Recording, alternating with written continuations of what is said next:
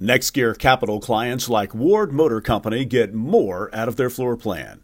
In fact, down in Texas, Kathy Ward knows that having a financial partner who is open and there for her has been invaluable. When she needed a partner who specializes in the automotive industry and could help her run her business better, she knew that was Next Gear Capital.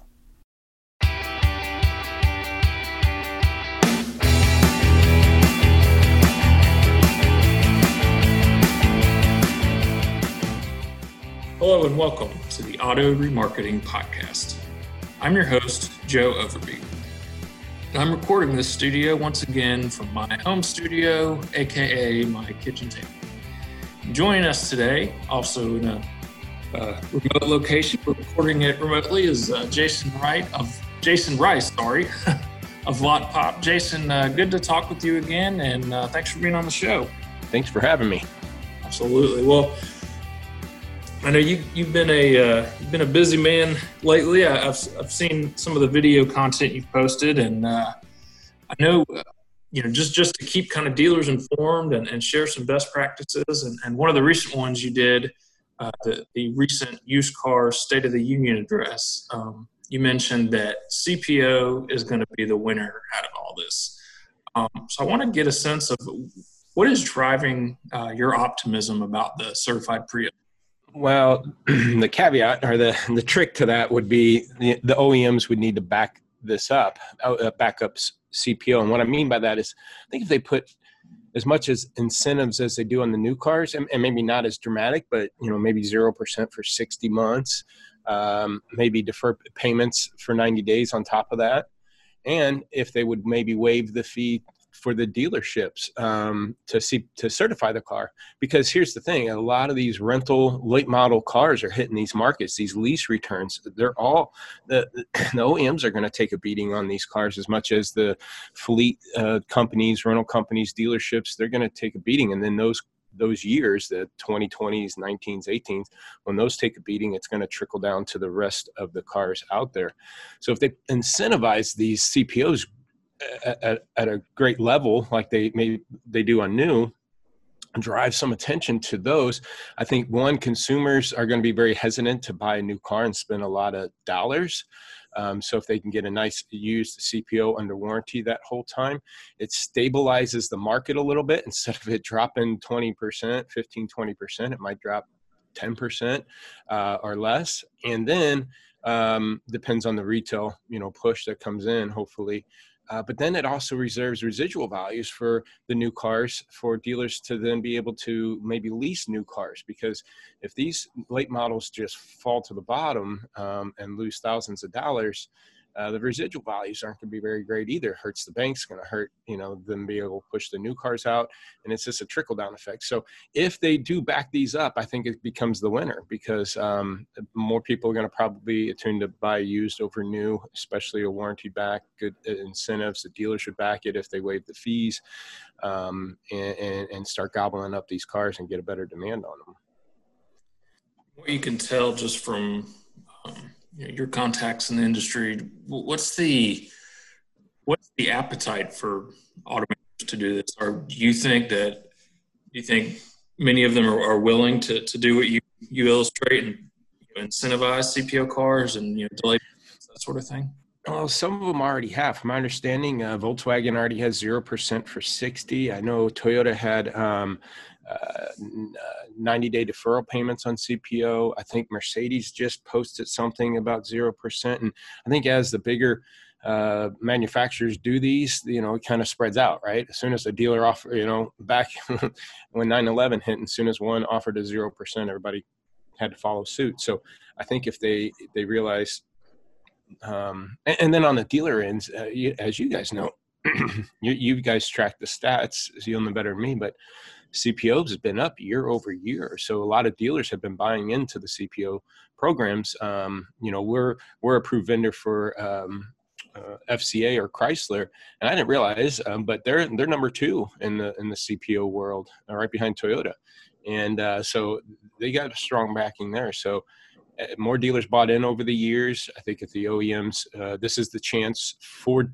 OEMs to get the other dealers, the doubters, back in line to be excited about CPO. So I think it'd be a win-win for everybody. And what's been some of the since you since you um, had that video last week, and I know we've one of our, our correspondents, Jim Lehman, you know, did a story about uh, kind of what you what you mentioned in terms of CPO optimism. What's been some of the dealer and industry reaction to your optimism about CPO? I got everybody agreed. Um, you know, it's the hard part is to get in the ear of the OEMs. Mm-hmm. Um, you know, everybody that I talked to said makes perfect sense, and I think if again, um, I there's always been those challenges for dealers on uh, on the on the late models or the certified because you know the the gross on a lot of those vehicles um, sometimes weren't there for them the way they did business the way they see it and, and, I say that because I know the money's there if they do things properly and train their staffs properly. Um, so there is some dealers maybe not pro uh, uh, certified uh, because of fees and lack of, of, of gross profit on them. Uh, but I think that's more of a training issue, and um, on, on, a lot of them, um, because we know you you know I've been to the used car week conference. I've seen the stats, uh, the average gross profit on CPO over the non CPOs. Um, now I know when you clump in the highline car CPOs, those tend to to weight those a little bit better, but and versus the domestics. But um, now everybody thinks that uh, this would work, and um, like I said, it's just a matter of getting the ears of the OEMs to to pull the triggers, and, and some of them are already, you know. And so I think it, if they continue to push it, um, I think it just stabilizes the used car market a lot better. So then, you know, we know we know what OEMs has happened. What um, things dealers are going to have to do to take advantage of this potential opportunity in CPO right now? Well, and that's where I think um, obviously educating their staff if they're not already um, educated on the the benefits of CPO. But that's where I brought up the fact that maybe you know waiving that CPO fee that they or, or reduce it down uh, for the dealers because uh, again that gives some buy-ins a lot of dealers are going through expenses as it is expense cuts as it is you know and the cash flow is tight and so to waive that fee would would be a you know a, a tip of a hat to the dealers to get good incentives be a tip of the hat to the consumers and um, you know I, I think if they waive that fee or at least maybe made it half or something that's where i think they get the buy-in and uh, even more so I think then once they do that, then of course it's up to the dealers to train their staffs and make sure uh, they be able to explain the benefits of what the CPO does over the nons. So the catch yeah. is the catch is the stay. Either way, I would stay off of the late models that are non your not your franchises, right? So if I'm a Honda store, I wouldn't be carrying late model Toyotas and Nissans because if they put out a big CPO program, you're going to get crushed on them, and vice versa. But if you can, as a dealer, buy late model, your franchise late models, and they throw the CPO program in there, waive the fees, get big incentives on them. Here's the other part: is if the production on new cars is going to be down because they're producing other products like uh, masks and so forth, um, the um, respirators, or they're, they're building the um, if production is going to be down, maybe plants were closed and stuff. The, the products might not be there either on new cars to have enough to, um, with these big incentives. If if they kind of do get a big push on new car sales, but production was down, so lack of new car availability, uh, a nice CPO would be a good alternative for the dealers too. So to be able to train them to switch people also. To, to shift gears a little bit, and you mentioned you know the the work you do with Fiat Chrysler dealers, um, and I know you're you've got kind of um, you know partnerships with, with other OEMs and dealer groups and such. Um, how how is Lot Pop having to shift in terms of how you guys work with with dealers and, and do things more remotely now? Not at all. Um, you know, that's one reason why I created the company. I was traveling a lot with I I worked for vAuto for almost 10 years, eight, eight plus years. And uh, I was on the road a lot. And I, um, so to get off the road, I, I did this because I knew dealers needed more help. And we, we do weekly calls with them. So Um, we do go-to meetings, so we have our camera on, and we've always operated that way. And um, uh, you know, I started out the basement of my house, and then we eventually grew into smaller office space, and then now a pretty decent office space. We had ten people working out of there, our, and uh, but another ten remotely, anyways. And um, my my data team, you know, they just need a computer, so they're they're working from home. Uh, but we also started our software, so that that need for them to sit there and, and behind the computer as much was isn't wasn't there as much moving forward. And then the fact with the software now, I think you know we're looking at the the data daily and we in daily clips and then also weekly clips. So I think that allows us to help dealers move faster because this market's going to move faster than it ever has. And I, I, bring it up when we first started. We are looking at their data every week and taking snapshots each week and looking at our trending and meeting with them each week, pulling that data that day. Uh, now that it's there daily, um, they're going to be able to look at it and react faster because, again, this market's going to move faster than it ever has, faster than, you know, when uh, 9/11 hit, faster than the recession. It's just it's it's going to be a little bit a, a different game. And looking at 30 and 45 day old kind of metrics like stocking metrics or marking metrics probably won't be as relevant going forward for a while because the market data wasn't there. If not a lot of people were selling anything that 30 45 day historical or market data isn't isn't going to be as relevant as just looking at your current inventory and see what's what adjustments you got to make daily. So um, we're fine you know we would have haven't had to make a lot of adjustments other than now that I've been in an office um, I, I kind of miss hanging around with the crew and being around the people. But um, no, nothing's changing our end.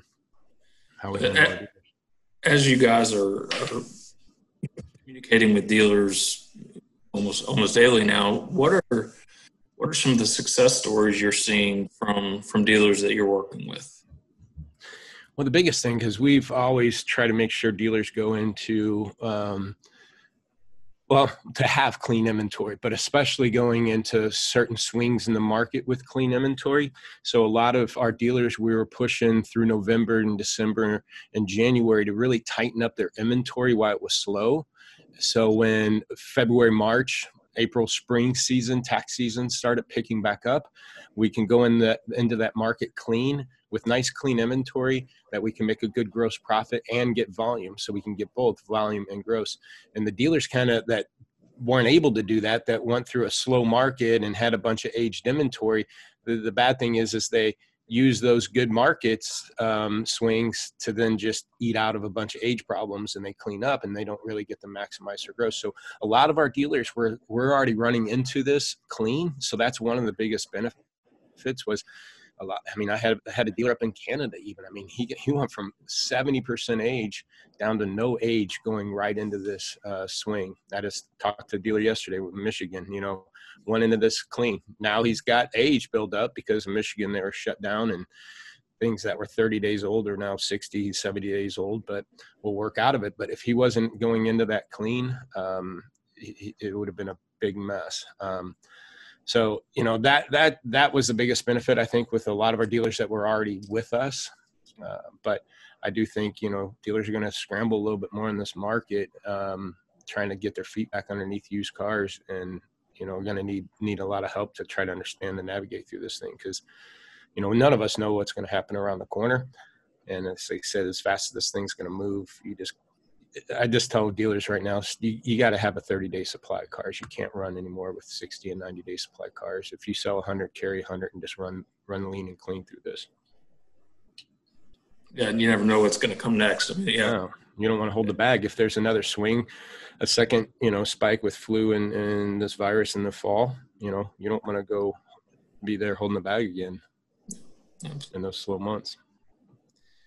Well, before before I let you go here, um, I know we mentioned the, uh, the used car state of the union that you guys do, mm-hmm. and and you know you're constantly uh, and consistently educating dealers through video sessions and um, and that sort of thing. Um, listeners uh, kind of tune in to uh, the great content you share. Where where should they go to to check all that out? Well, for the the content, um, YouTube. Just go look up Lot Pop or Lot Pop Inc. is our YouTube channel out there. I think there's 200 plus video tips. matter of fact, each day I'm dropping.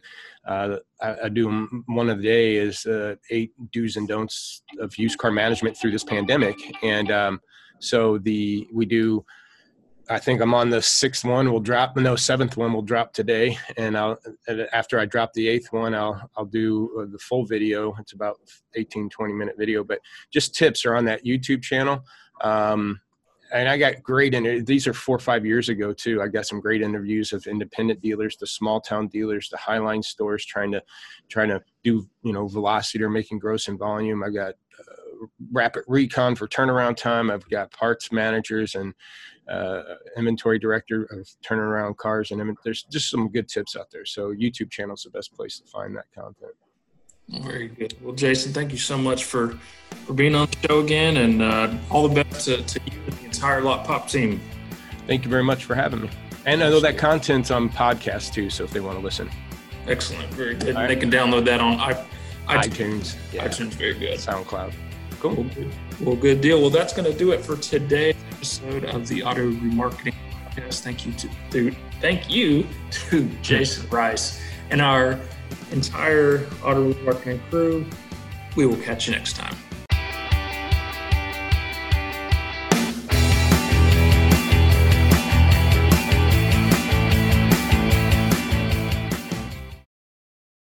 Next Gear Capital clients like Ward Motor Company get more out of their floor plan. In fact, down in Texas, Kathy Ward knows that having a financial partner who is open and there for her has been invaluable. When she needed a partner who specializes in the automotive industry and could help her run her business better, she knew that was Next Gear Capital.